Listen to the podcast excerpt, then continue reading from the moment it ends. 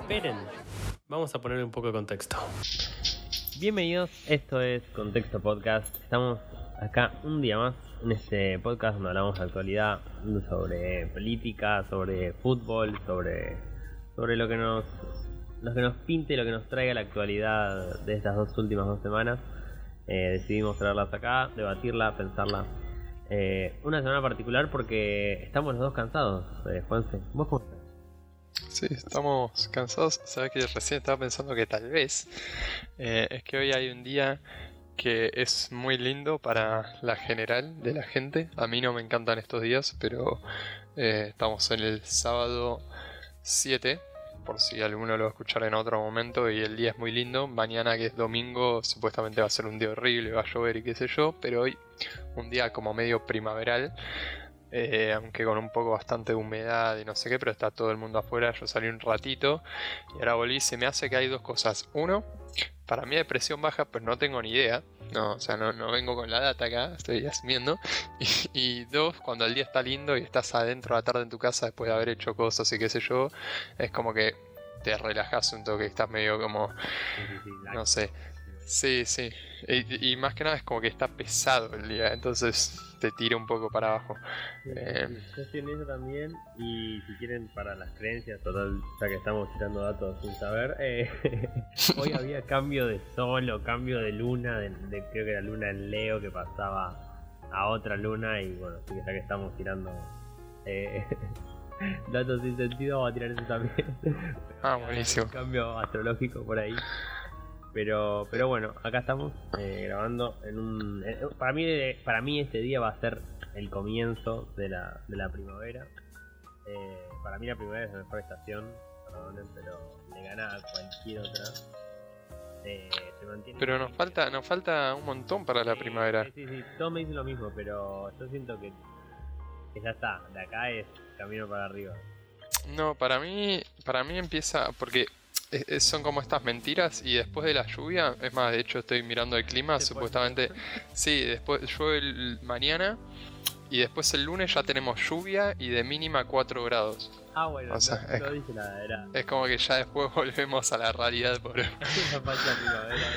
Sí, sí, es una falsa primavera. Igual no lo caracterizaría tan como primavera el día de hoy. Eh, perdón la gente que nos está escuchando, estamos hablando de un tema re boludo, pero no lo caracterizaría tan como primavera por el tema este de que hay como cierta humedad y está pesado, viste, y la primavera es como que tenés el vientito y tenés el... La, primavera es súper agradable. Estás en remerita afuera, eh, o a veces hasta con un buzo, eh, y, la, la pasas bien. Hoy no, no me parece un día tan así, simplemente que la gente como que venía varios días chotos. Y quería salir y dijo, ah bueno, hoy hacen 25 grados, salgo. Bueno, eh, en medio. Es verdad, no lo había pensado así. Yo hoy salí a la mañana a buscarme a buscar un café y dije, y tipo, fui con el, el re humor, fue tipo, guau, arrancó la primavera, re feliz, re arriba. Y es verdad, tal vez el día es súper normal, pero pasa que cuando venís de días de, de frío, de lluvia, oscuros, cuando te aparece un día, como le dicen acá, un día peronista, sin nubes, sin nada, eh, uno dice que lindo, ¿no?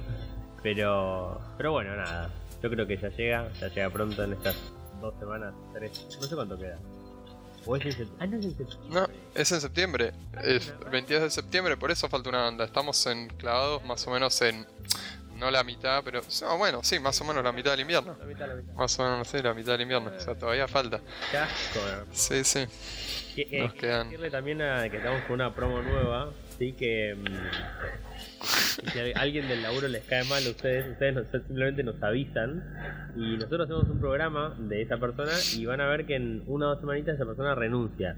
Sabían que el último programa hablamos de Messi, casi todo el programa, y pasaron dos semanas y se fue el Barcelona. Em, digo, eh, es una alta promo, o sea, tenemos el mejor No, aparte, estam- estamos con mucha estamos con mucha influencia en ese tema porque primero vos dijiste que íbamos a ganar la Copa América, después ahora o sea, tam- estamos con mucha influencia, así que hay que tener cuidado con lo, con lo que decimos. hay un poder acá. sí, sí. Yo, bueno, nada, para, para tocar el tema, este, este tema seguro lo van a tocar mucho más en profundidad y con conocimiento en, en Falta Táctica, que es otro podcast donde también participa Juanse. Em, pero sí me sorprendió. Como para un, una picada. Em, me sorprendió, no puedo creer que Messi se fue al Barcelona. Em, hoy decía, yo decía como, imagínate que el Diego hubiera jugado 10 años en el Napoli y le quedaran dos más y dijera, ah, bueno, me voy a la MLS, ponele, o a la liga cualquiera. Tipo, retírate ahí, papi. No, pero esto es mucho peor porque Leo se quería quedar. Simplemente que, nada, que no, no, no entra dentro de las, las reglas, digamos, financieras de la liga y bueno. Sí, además que Barcelona estaba con mucha deuda y no podía como, como bancar el sueldo de Messi. Eso es lo que a mí me hace ruido. Si no lo puedes bancar, bueno, Messi, reducite, papi. No, es que en realidad se redujo un 50%, pero no solo que no lo pueden bancar, sino que no lo pueden inscribir. O sea, eh, financieramente lo pueden bancar, eh, al, la reducción de sueldo que tuvo, eh, pero las nuevas regulaciones que tiene la Liga Española de Fútbol no permite que inscribas un jugador con ese sueldo por las repercusiones que tuvo el COVID y qué sé yo. Entonces hay a siete clubes de la liga a los que no se le permite inscribir más jugadores directamente. Ah. como, listo, eh, acá llega hasta el límite. Y como Messi no estaba inscripto, a pesar de que el club lo pueda bancar económicamente con las inversiones que tuvo en los últimos tiempos y eso, eh, no lo pueden inscribir. Entonces ya está. Boludez, la verdad. Qué sí, sí. Y, qué boludez como la burocracia puede arruinar algo tan lindo como lo que producía Messi. Y también, yo decía, no, yo soy el, presidente de España, llamo al presidente de la ley y le digo, papi, a ver, eh, modificame esta regla porque o sea, la cantidad de gente que debe llevar. Hagamos una excepción para esto porque, eh, bueno, básicamente, y acá lo hablo desde, el conocimiento que conozco yo de los medios, eh, las, ligas deportivas, como cualquier entretenimiento, venden sus derechos televisivos y esos derechos televisivos lo venden en base a un montón de datos que se van recuperando de las transmisiones y de la repercusión de todo lo que concierne a esa liga en particular o ese entretenimiento en el mundo. Entonces vos presentás eso y en base a eso se decide cuánto se va a cotizar eh, esa transmisión o los derechos de salida y salen los inversores a subastar. Al vos perder al jugador más marketinero, porque no es una cuestión de luchar por Cristiano, Messi o lo que sea, o sea, Cristiano sí tiene más seguidores, tal vez sí que sé yo, pero a nivel justamente de repercusión futbolística, el que más llegada tiene hoy en día, y por eso es el que más gana eh, a nivel mundial, es Messi. Eh, por una cuestión alterna que no tiene que ver con las redes sociales, sino un montón de audiencias y cosas distintas, cuando vos perdés eso, tenés que empezar a negociar a la baja, porque tus datos se, van al carajo. Venís de muchísimos años de que la gente te mire y, se van a la baja, que de hecho los de la Liga Española en particular vienen a la baja hace mucho tiempo, desde la pérdida de jugadores justamente como Cristiano, como Neymar, qué sé yo. Entonces es muy raro que vos digas, che, le hacemos esto al Barcelona, o sea, ponemos esta, esta regla que afecta en este momento a 7 clubes de España y 7 clubes grandes, o sea, no los mencionaron. Eh, se sabe que algunos sí son tipo el Getafe y eso, pero los otros no los mencionaron porque es probable que este tal es el Real Madrid el Atlético Madrid, equipos grandes en serio. Les afecta con este tema de la inscripción de jugadores y no estás pensando el problema que le puede traer financiero a, la liga eh, en general, a los equipos más chicos que dependen de que esas transmisiones se vendan caras, porque si no, no ingresan nada. Bueno, igual había entrado un fondo de inversión, si me equivoco, que había comprado el, 10% de las eh, transmisiones por 50 años. Sí, eh, eso no sé en qué quedó ahora, porque hubo unos problemas. o sea, los detalles de la inversión decían en su momento que eh, hipotecaba a la liga por 50 años. Es decir, que todos los ingresos que generaban los clubes anualmente, un 10% de esos ingresos iban a volver al fondo de inversión eh, ah. todos los años. Entonces era complejo. No sé en qué quedó eso ahora, no sé si, si ya quedó cerrado o lo que sea. El jefe del fondo de inversión, voy, pongo guita y se me va Messi. O sea, sí. La pongo toda para que se vaya. Pero pero vos no vas a tener un problema porque, vos ya tenés asegurada la, vuelta del... A, ver, sí, obviamente eh, vas, a, vas a tener una pérdida, pues ese 10% va a reflejar menos, pero a un fondo de inversión no le preocupa. El fondo de inversión debe tener planificado... De hecho, seguramente tenían un plan de contingencia sabiendo que Messi, como otros jugadores de la liga, se podían ir porque sabían dónde se metían y, y cómo era el estado de la situación ahí. Eh, No, no, total, total. Pero bueno, un caos. Estamos viendo a ver qué, qué sucede. Creo que mañana habla, habla Messi. Eh, así que veremos. A mí me da pena por él, la verdad. Me da pena por porque tipo, estado tan fríamente. Siendo que el chabón es histórico. O sea, el, día que nos demos cuenta cómo se fue y qué rápido se fue alguien que, o sea, es inigualable en la historia. Eh, no lo vamos a entender. Pero bueno, veremos, veremos en qué se soluciona. Eh, también una cosita de los Juegos Olímpicos, nos llevamos medalla de plata en hockey, nos llevamos bronce en volei, eh, ganándole a Brasil, o sea, estamos muy sobrados con Brasil, o sea, eh, no sé, no sé qué más quieren, quieren que juguemos. Ayer vi un que decía, no sé, inventen un, un, comparsa. un comparsa y samba. pero bueno, bueno, eh, lindas dos semanas, turbulentas también en lo deportivo, pero bueno, veremos cómo avanza. Este, y bueno, ahí les traigo la respuesta en base al fondo este de CBC, que no ingresó todavía a la liga porque no tiene el apoyo de los equipos grandes. Ah, y sin el apoyo de los equipos grandes no quiere ingresar. ¿Por qué no quieren dar el apoyo de los equipos grandes? Porque tenían que, tendrían que devolver anualmente un 10% al fondo de inversión y es un montón.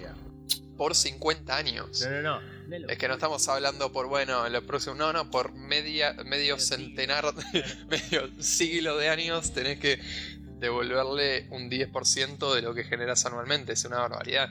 Ahora, yo lo que no puedo entender tampoco es cómo el, nivel de deuda que tenía el Barcelona, que yo escuché era 1.300 millones de dólares o algo así, era el número. Una barbaridad. ¿Cómo es, papi? Sí, bueno, ahí, ahí hay un tema eh, para hablar de cómo se gestionan las empresas grandes, tanto como instituciones como clubes o otro tipo de empresas, que ese número te da mucho miedo, pero te da mucho miedo más eh, porque las, la pérdida de ganancias que tenía anualmente el Barcelona fue gigante con, la pandemia y con la mala gestión de los empresarios que la gestionaban anteriormente. fue Antes de la pandemia estaba todo bien.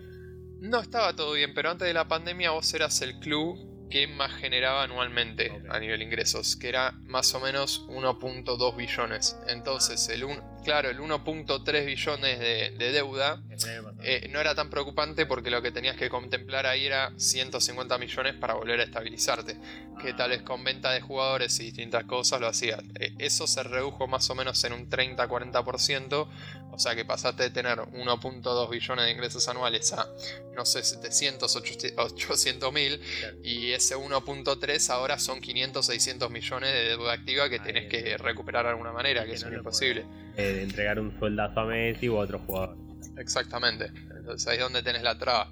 Pero digamos, en su momento, que fue la última vez que se había ido el presidente actual del Barcelona, porque ahora volvió, eh, dejó el club con una ganancia anual que llegó al billón de, euros, que fue el primer club en la historia en, rozar el, billón, pasar el billón de euros de ganancia anual. Barbaridad. Eh, y después, bueno, hace los últimos años llegó a un billón 200, un billón 300 mil, ahora creo que está en un billón 200, más o menos, pero siempre está arriba del billón. De hecho, eso con una búsqueda vas a encontrar que es el club que más ingresa anualmente el Barcelona. Pero está bien, está fantástico si vos tenés una deuda contemplada, qué sé yo, si tenés uno, un billón 300 mil de ingreso anualmente y tu deuda es de un billón, decís, no hay ningún problema, porque primero que esa deuda no es al instante, no es a corto plazo. tengo una deuda de un billón, pero tal vez tengo que pagar este año 300, otro año 150, entonces no es un problema.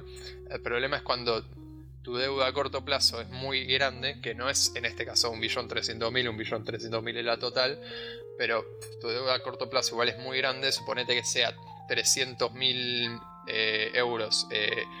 300, eh, perdón, 300 millones de euros en los próximos 6 meses, y vos las ganancias hoy en día están secas, o sea, tenés, tenés un millón, un, un millón, qué sé yo, un millón, digo, tenés 100 millones, 120 millones y no llegas a pagar esos 300 millones de deuda. Entonces tenés que sacar un crédito, endeudarte de nuevo, conseguir una inversión que también es hipotecar porque sería a largo plazo y, bueno, ahí es donde entra toda la rosca financiera que es muy compleja. Sí, sí, sí, un, tremendo barrio y también eh, estaba en una situación donde no podían agregar más pasivos que sería lo de sería contratar a Messi o a, otro jugador de, de Exactamente. Eh, pero bueno, por lo que se habla, también tal vez se va al PSG. Y en el PSG, si se va Messi, sería un equipo que no, tiene ningún sentido.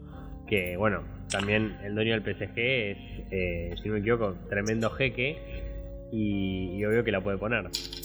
Sí, el, a, mí el, el, PSG no es un equipo que me gusta. De hecho, en este momento particular, en particular, el PSG está jugando, justo. Eh, estaba ganando 2 a 1, si mal no me equivoco, sigue 2 a 1. Estaba perdiendo al principio contra el Troyes, que es un equipo que yo ni conozco, de la liga, es la primera jornada de la liga francesa. Y el PSG en particular a mí es un equipo que no me gusta porque eh, no, no, juega nada, simplemente estrellitas ahí tiradas, que es lo que siempre fue el PSG, o sea, no es una cosa nueva a través de la historia, siempre fue los Beckham, los Ronaldinho, siempre fue eso, hasta cuando juega Gallardo, siempre un equipo de comprar grandes jugadores y tener poco juego. Y es poco interesante y no, no te lleva a grandes resultados. De hecho, a ver, perdieron la liga eh, francesa el año pasado, que es una liga absolutamente de uno. Pero para contar quién la contra el Lille, eh, que es un equipo que no, no, no, les, no les sobra un peso, y la perdieron por un punto. Es una liga literalmente de uno y la perdieron, no sé cómo haces eso. Y después jugaron la Supercopa ahora antes, antes de que arranque la temporada, hace una semana, y la perdieron de nuevo contra el Lille. Eh, y ahora arrancó la temporada y hoy están perdiendo contra un equipo que acaba de ascender, o sea, no, no es un equipo. No idea de juego, pero no, no, no, no un gasto terrible y no, no pudiendo ganar una, una, bueno, su, torneo. Sí, sí, no. Así que muy, muy triste en ese aspecto, pero, pero bueno, eh, no sé, también es el final de su carrera, se, va a vivir a París con, la familia, a ganar unos millones, a pasarla bien, tal vez disfrutas unos goles, pero no es la mejor no es la mejor idea a nivel deportivo, no es que al PSG te va a traer unos grandes resultados. A mí pasaba eso, era como decir, es como, también quiero yo como que se tenía que retirar en el Barcelona. Porque, mm, no sé, queda raro, me voy, bueno, vuelvo en dos anitos y me retiro acá y vos sabés si te van a querer, sabés si vas a poder volver a firmar, que eh, no sé, me, me, ves raro todo, como que ya está, flaco, la tenés toda, quédate ahí, reducite más el sueldo, eh, no sé. No, es que no, él ya no podía hacer nada, o sea, él ya se había reducido el sueldo a un 50%, eh, literalmente. es una barbaridad, es una barbaridad. Eh, y cuando uno dice, bueno, pero en vez de 40 al año va a cobrar 20, está bien, pero esa gente tiene un estilo de vida que al año le sacas 10. Entonces está, está pensando, y tiene un montón de guita, no solo estilo de vida, deben tener un montón de guita destinada a emprendimiento, Leo tiene hoteles, Leo tiene un, tiene un montón de, de empleados para esos hoteles y para, para sus fundaciones y para un millón de cosas que toda esa guita está destinada a tanto dar laburo como los ahorros bien merecidos que tiene para su familia, como el estilo de vida que lleva, que igual tampoco es mega excéntrico eh, comparado con otros atletas, pero, pero ya te estás reduciendo, o sea, ya, ya, tenés esos ingresos, es como llevas una vida acorde a esos ingresos. En el momento que estás diciendo recorto 50, estás haciendo un esfuerzo pero descomunal. No es que dice recorto 10, recorto 20, no, 50. Bajas un, de la nada bajas a la mitad de tu sueldo. Y no solo eso, eh, o sea, la, estrategia era, bueno, va a cobrar lo mismo que iba a cobrar en los próximos dos años, se renovaba por dos, pero lo va a cobrar distribuido en cinco años. O sea que, ah, claro, entonces bajas al 50 tu sueldo anualmente y encima también salís perdiendo más que el 50 porque también tenés una inflación natural que hay en el fútbol de los sueldos, entonces si firmás por cinco años, dentro de tres años se está cobrando un sueldo de jugador de de medio pelo en un equipo grande. Entonces, en una. De, de, A, de la A a la Z, por todos lados estaba Por eso, y ya estaba, o sea, el Barcelona lo podía contemplar ese gasto. El tema es que no, no lo pueden inscribir. Es así de simple, la liga no permite que lo inscriban, punto. Qué locura. ¿verdad? Eh, qué manera de perder el mejor jugador del mundo por, un, por una, una letra chica, qué volver. Ahora están teniendo una cena, va, están llegando los jugadores a una cena en la, en la casa de Leo de despedida. ¿Ah, sí? Aparentemente, sí. Sí, yo hoy eh, puse, o ayer no fue, puse la, la, rueda de prensa del, del presidente. Eh, hablaba en, en, catalán, así que no pude hacer nada, tuve que esperar a que la tradujeran. Y... Yo más o menos catalán manejo. ¿Ah, sí? Y sí, de tanto escuchar. Claro, es raro, es raro. No, hay francés que puede Pero bueno, eh, nada, el chabón estaba re seguro, decía acá se terminó, Leo quiere estar, yo también, pero bueno, no se puede, listo, sigamos, yo no voy a hipotecar el club, o sea, muy, muy firme en lo económico, digamos. Sí, sí. Eh, pero bueno, veremos en qué, en qué se soluciona. Eh, yo quería comentar el día que vi una entrevista de Pergolini, que es alguien con, con quien tengo mi amor-odio, y decía algo interesante, ¿no? Hablaba, nada que ver esto, ¿no? Pero hablaba sobre bueno, la tecnología y la educación y hablaba mucho de esto de, que mm, tenemos que apurarnos ya mismo a empezar a meter la programación en el colegio, ¿no? Y él decía algo muy interesante que era, em, decía esto de, en 10 años, el médico, la gente ya no va a querer atenderse con un médico, decía. Yo ahí decía, ¿no? Pero bueno, decía, ya no va atenderse con un médico. Va a preferir que su placa radiográfica del pulmón, ponele, la vea un sistema inteligente, ¿no? Un AI, una inteligencia artificial. Porque la inteligencia artificial va a ver cosas que el médico no ve, ¿no? Entonces lo que decía, si vos no empezás a meter eh, programación y tecnología en el colegio ahora, lo que vas a tener en 15 años van a ser operarios, no van a ser creadores. Es decir, vas a tener que eh, operar el sistema, no vas a crear sistemas nuevos. ¿No? Entonces lo que decía es, ¿qué quieres, qué, qué ser en un futuro? Porque si te volvés operario, sí, la tecnología va a sacarnos el trabajo y todo esto que se nos dice. Pero después decía, si vos empezás a aprender ahora, la tecnología la vas a manejar vos.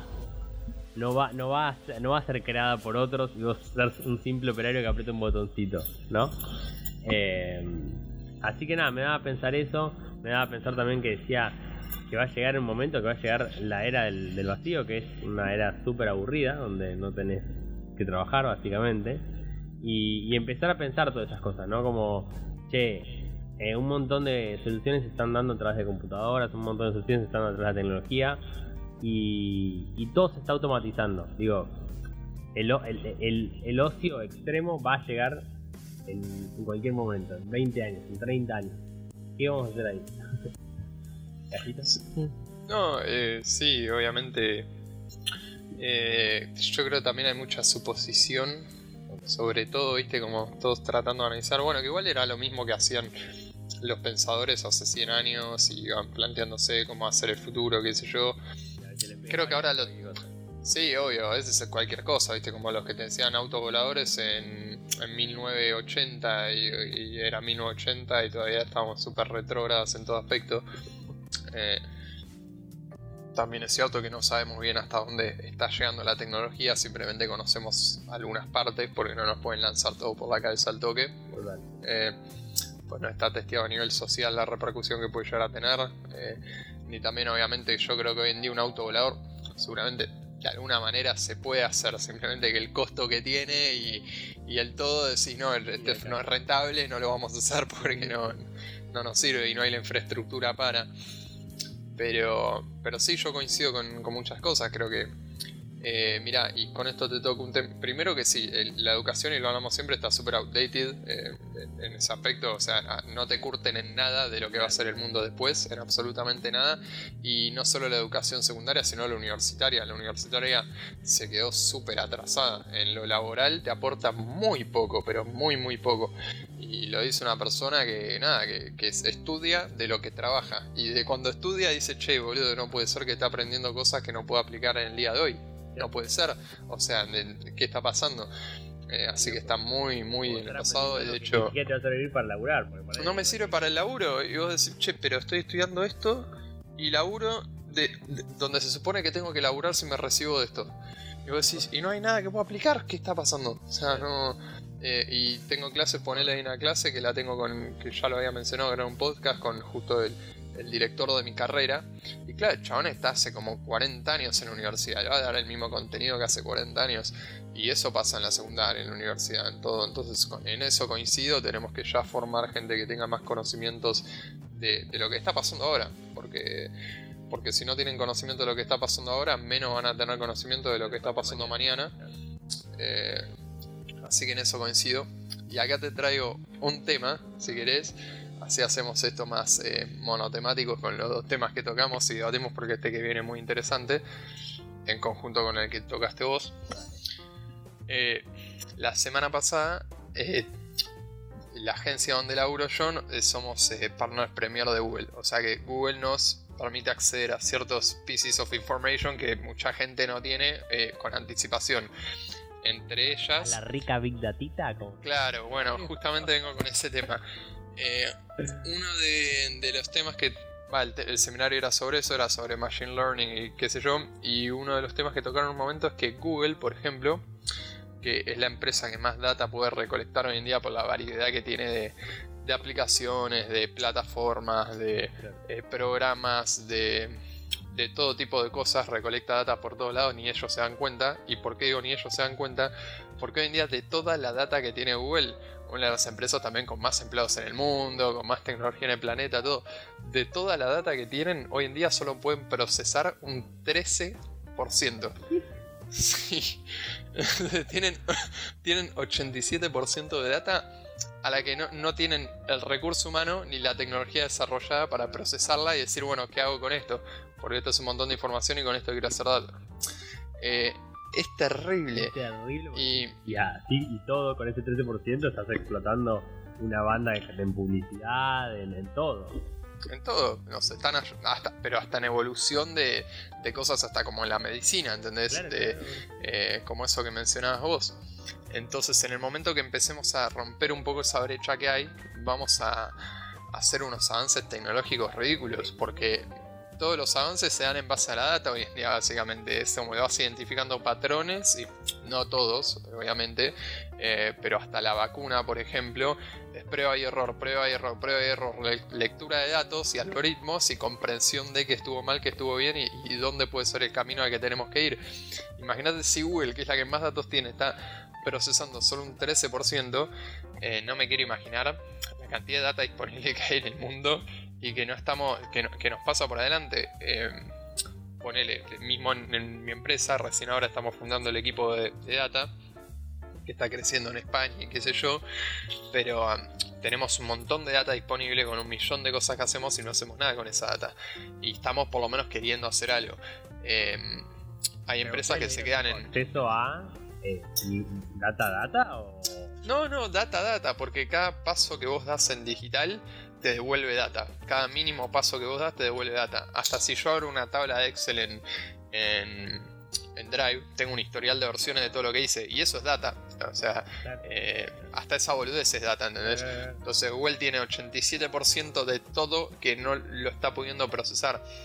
Y lo que tiene esto para los que no están muy, muy metidos en el tema, o sea, la gracia del machine learning es que no dependas del ser humano para el procesamiento de esa data y que la máquina, que en este caso no es una máquina, no se imaginen un robot, en este caso es un programita o una configuración, una automatización de, de datos, una automatización de, no de datos, de configuraciones que van a permitir que la computadora o este programa o lo que sea pueda tomar decisiones en base a estos datos y que no las tenga que tomar vos Manu o yo Juanse. Es decir, que ponele solo con un 1% de la data de Google, en este caso ellos procesan 13, pero tienen data que también la procesan humanos, aunque tardan de hacer que todo vaya por el lado del machine. Eh, con esa data se toman decisiones automáticas de le voy a mostrar esto a tal persona, le voy a proponer esto a tal persona, voy a conectar esto con esto, voy a hacer esto así, tal, Y lo va resolviendo la máquina en base a bases de datos viejas y encuentra, encuentra patrones y puede predecir patrones futuros. Eso es lo que es el Machine Learning en base a las últimas 10 bases de datos que acoplé al sistema que yo configuré para que esta máquina aprenda. Ella me va a devolver lo que ella piensa que las próximas 10 bases de datos van a ser. ¿Entendés? Lee esas 10 y dice, bueno, para mí las próximas en realidad, te va a decir las próximas 2, 3 van a ser así. Entonces, con esas 2, 3 que ella piensa que van a ser así, ¿qué acciones ejecuta si, ella, si estas efectivamente son así? ¿Entendés? Eso sería Machine Learning, es un, es un montón. Supongamos que tengo, no sé, 5 libros de un escritor muy famoso. Encuentro en esos cinco libros los patrones y anticipo más o menos cómo puede llegar a ser el próximo libro. Aunque me puedo equivocar, obviamente. Ahora, si anticipo cómo puede llegar a ser el próximo libro, a qué personas ponele les voy a mostrar este libro o, o qué acciones voy a tomar asumiendo que este libro va a ser así. Me anticipo. Digo, este libro para mí va a ser así, yo máquina. Y me anticipo, digo, en base a que este libro va a ser así, voy a tomar este tipo de acciones.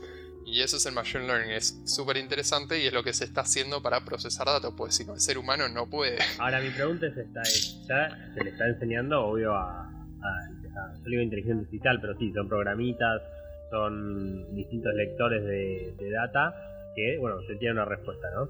Si ya le estamos enseñando a, bueno, que empiecen a, tomar decisiones, que vean qué, qué resultado es el mejor, que prueben, eh, mi pregunta es, ¿por qué no va más rápido? Onda, por qué estos sistemas no pueden leer en totalidad de la, de la data. ¿Me explico?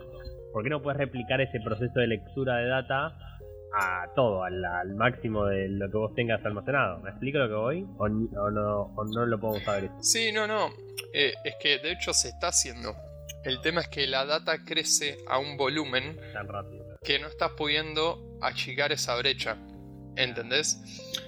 Cada cosa nueva que, que se abre en, en lo digital, cada computadora nueva que se prende, cada celular nuevo que se vende, cada aplicación nueva que se descarga, cada cosa nueva que pasa, genera más información. Entonces esa más información le está ganando a las máquinas hoy en día.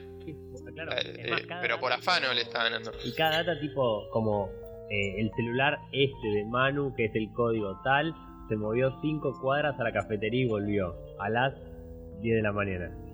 Tipo, todo eso... Eso se es está un- procesando. Claro, todo eso es un bloquecito de data que pasa todo el tiempo, porque uno se está moviendo, uno está abriendo aplicaciones. Es un montón. Todo.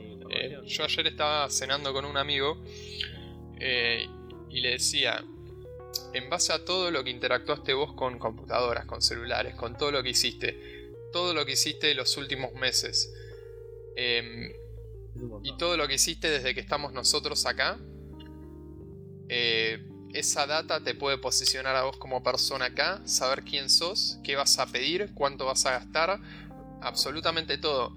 Hoy en día, en Argentina en particular, no tenemos justamente eh, el recurso humano ni la- las cosas desarrolladas como para decir, bueno, esta persona va a gastar esto, va a comprar esto. En otros países, sin embargo, mucho más desarrollados, tales como China, Japón, Japón en particular, se pueden hacer esas predicciones.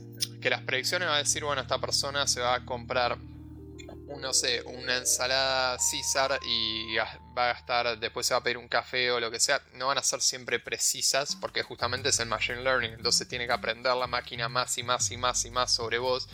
Ver si volvés al lugar después. O sea, aprende millones de cosas. Pero sin, o sea, sin saber dónde te sentaste, por alguna razón a largo plazo en base a todas las bases de datos, la gracia es que con los datos que tenemos hoy en día, que no lo estamos accediendo porque no los podemos procesar, el mundo con esos datos tiene que poder saber dónde te sentaste físicamente sin saberlo, o sea, sin tener la ubicación física. El mundo por los datos tendría que poder saber cómo está diagramado a nivel mesas ese lugar sin tener ni una foto de ese lugar. Claro, eso- ¿Entendés? eso- eso es, claro, muy avanzado. Es muy avanzado, pero la data está disponible como para que podamos hacer eso. Es que sí, Vos porque podés abrir, o sea, la data está disponible, cargan la, la mesa 8 estuvo tal. sí, pero, pero e- eso es otra cosa a la que digo. O sea, hoy en día tienen digitalizado hasta ese sistema, entonces saben los consumos de qué comiste también por ese lado. Eh, porque qué sé yo, ¿cuántos Juan Segundo pueden haber hecho una reserva ahí? ¿Cuántos hay No, en Belgrano viviendo?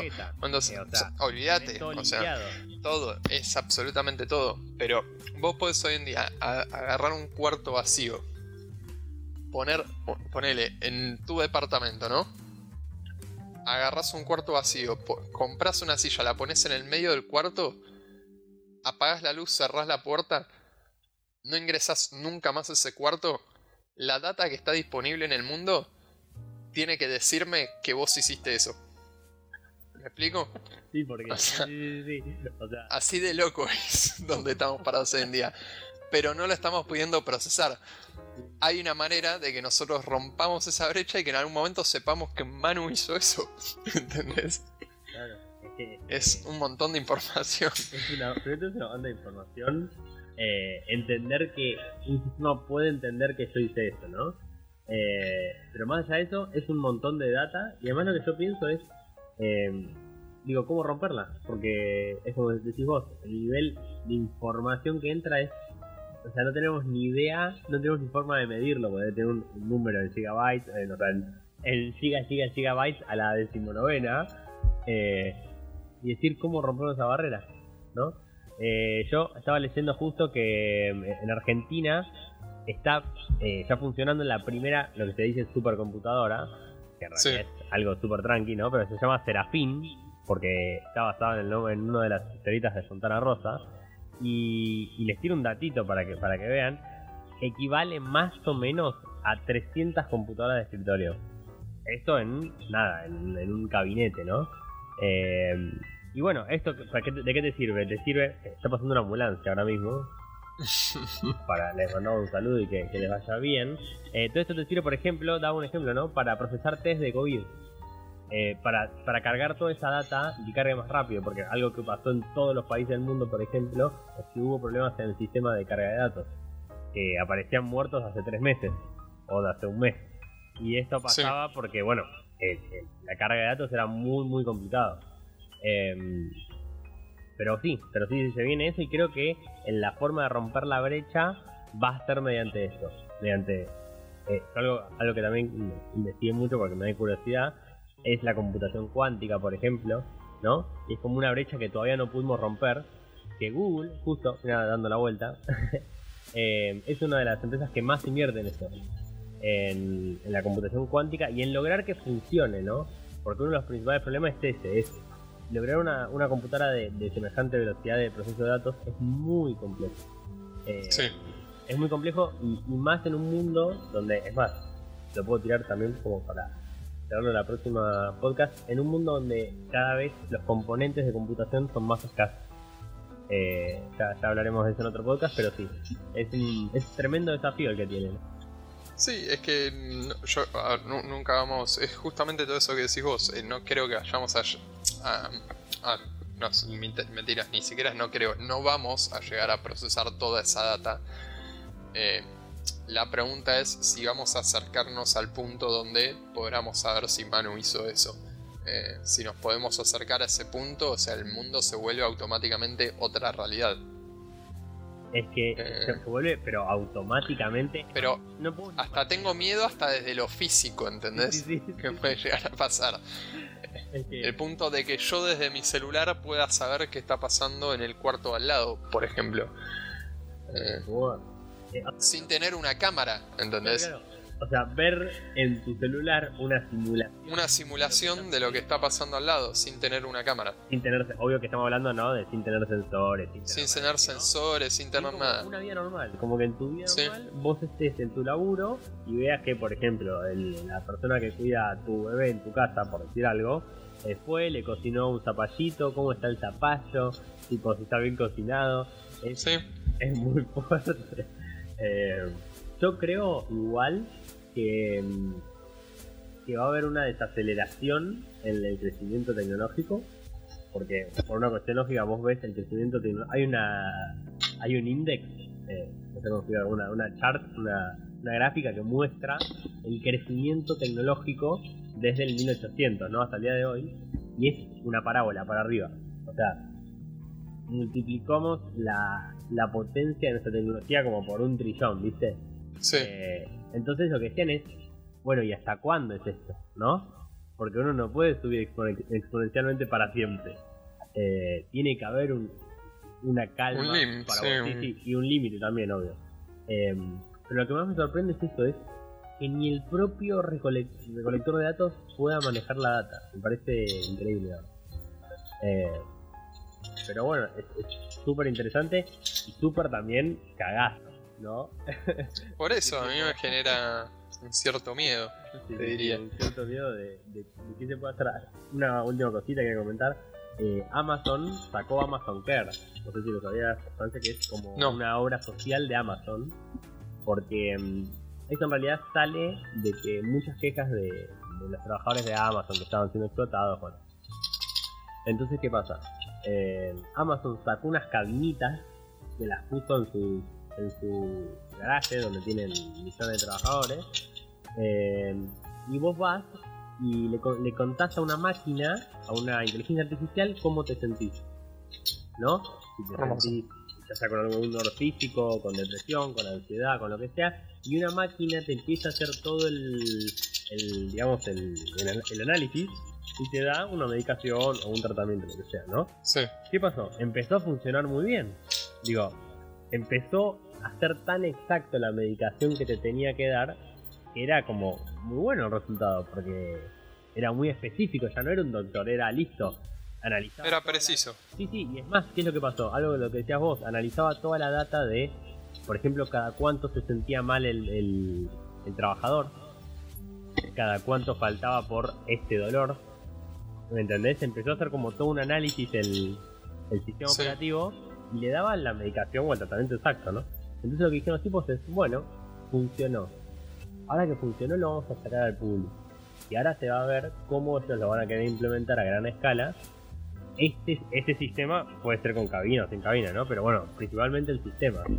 Ahora lo que decían es, ojo, porque este sistema sabe lo que te mata, en cierto punto. ¿No? Algo, algo que- eh, porque algo que eh, por ley, al menos en Argentina, no sé en el resto del mundo, su historia clínica no la puede pedir cualquiera. Por ejemplo. Es más, hubo tanto problema con la historia clínica del Diego que decían quién la había pedido, que no se podía sacar, porque es, es privada, ¿no? Uno no puede Sí, saber Qué, qué- qué tenés vos. Entonces decía, bueno, qué bueno, porque mucha gente del mundo, en lugares tal vez eh, inhóspitos, van a poder acceder a, a- a salud, a cuidados médicos, pero también, bueno, van a tener eh, toda tu data. Cuando el producto es gratis, vos sos el producto, ¿no? Sí, sí, sí, totalmente. Eh, bueno, pero en, en ese caso esperemos que de alguna manera los algoritmos funcionen para que la máquina no utilice lo que nos mata, ¿no? O sea... Uf, no Y lo no, no. eso también. Eh, Como sí, empezás a confiar ciegamente en la máquina. sí, ahí ya estás confiando fully. Claro, estás completamente entregado a un, a un código. Por eso, chicos, Sí. aprendan código. Como empezamos la charla, aprendan código. El que domina eso puede matar a todos de último. Sí. es que sí, ya las guerras no van a ser, no van a ser por un misil, ¿no? Van a ser con un código. Pero bueno, por mi parte, nada más que, que agregar. La próxima, eh, prometo traerles un datita de, ya sea de la crisis de los microchips, que es, me pareció muy interesante, o sobre adicciones, que también estoy leyendo mucho. Así que, Perfecto. ¿algo más que agregar, Juanse? No, nada más por mi parte tampoco. Bueno, que tengan un, un bello medio mes y, y nos vemos. Chau, chau. Adiós.